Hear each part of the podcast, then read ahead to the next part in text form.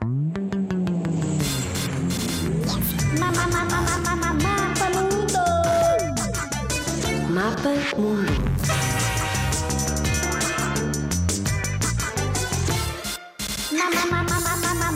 Mundo.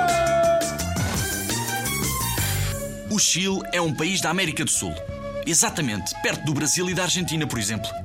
No Chile fala-se espanhol e a sua capital é Santiago, que também é um nome de rapaz.